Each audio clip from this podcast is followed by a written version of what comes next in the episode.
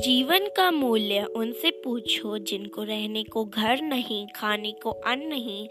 हम तो बहुत संपन्न हैं, पर फिर भी रोते ऐसे हैं जैसे हम बहुत विपन्न हैं। सुप्रभात, आदरणीय मेरे शिक्षकगण एवं मेरे प्रिय साथियों। आज मैं ऐश्वर्या कक्षा आठवीं से आपके सामने कहानी प्रस्तुत करने जा रही हूँ, जिसका शीर्षक है, जीवन का मूल्य। यह कहानी पुराने समय की है। एक दिन एक आदमी गुरु के पास गया और उनसे कहा, बताइए गुरु जी जीवन का मूल्य क्या है? गुरु ने उसे एक पत्थर दिया और कहा, जा और इस पत्थर का मूल्य पता करके आ, लेकिन ध्यान रखना, पत्थर को बेचना नहीं है। वह आदमी पत्थर को बाज़ार में एक संतरे वाले के पास लेकर गया और संतरे वाले को दिखाया और बोला, बता इसकी कीमत क्या है? संतरे वाले चमकीले पत्थर को देखकर बोला, बारह संतरे ले जा और इससे मुझे दे जा।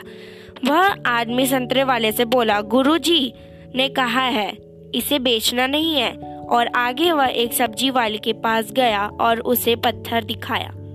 सब्ज़ी वाले ने उस चमकीले पत्थर को देखा और कहा, एक बुरी आलू ले जा और इस पत्थर को मेरे पास छोड़ जा। उस आदमी ने कहा, मुझे इसे बेचना नहीं है, मेरे गुरुजी ने मना किया है। आगे एक सोने वाले के पास, सुनार के पास वह गया और उसे पत्थर दिखाया। सुनार उस चमकीले पत्थर को देखकर बोला, पचास लाख में बेच दे। उसने मना कर दिया और तो सुनार बोला, दो करोड़ में दे दे या बता। इसकी कीमत तो मांगेगा, वह दूँगा तुझे। उस आदमी ने सुनार से कहा, मेरे गुरुजी ने इसे बेचने को मना किया है। आगे हीरे बेचने वाले एक जौहरी के पास वह गया और उसे पत्थर दिखाया। जौहरी ने जब उसे बेशकीमती रूबी को देखा तो पहले उसने रूबी के पास एक लाल कपड़ा बिछाया फिर उस बेशकीमती रूबी की परिक्रमा लगाई। मा, माथा टेका फिर जौहरी बोला कहाँ से लाया है ये बेशकीमती रूबी? सारी कायनात, सारी दुनिया को बेचकर भी इसकी कीमत नहीं लगाई जा सकती। यह तो बेशकीमती है।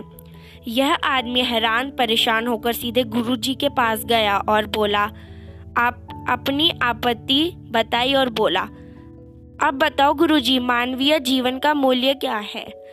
गुरु बोले तूने पहले पत्थर को संतरे वाले को दिखाया, उसने इसकी कीमत बारह संतरे बताई, आगे सब्ज़ी वाले के पास गया, उसने इसकी कीमत एक बोरी आलू बताई, आगे सुनार ने दो करोड़ बताई, और जौहरी ने इसे बेशकीमती बताया। अब ऐसे ही तेरा मानवीय मूल्य है। इसे तू बारह संतरे में बेच दे, या एक बोरी आलू में, या दो करोड़ में, या फिर इसे बेशकीमती बना ले। ये तेरी सोच पर निर्भर है कि तू जीवन को किस नज़र से देखता है। सीख, हमें कभी भी अपनी सोच का दायरा कम नहीं होने देना चाहिए। धन्यवाद।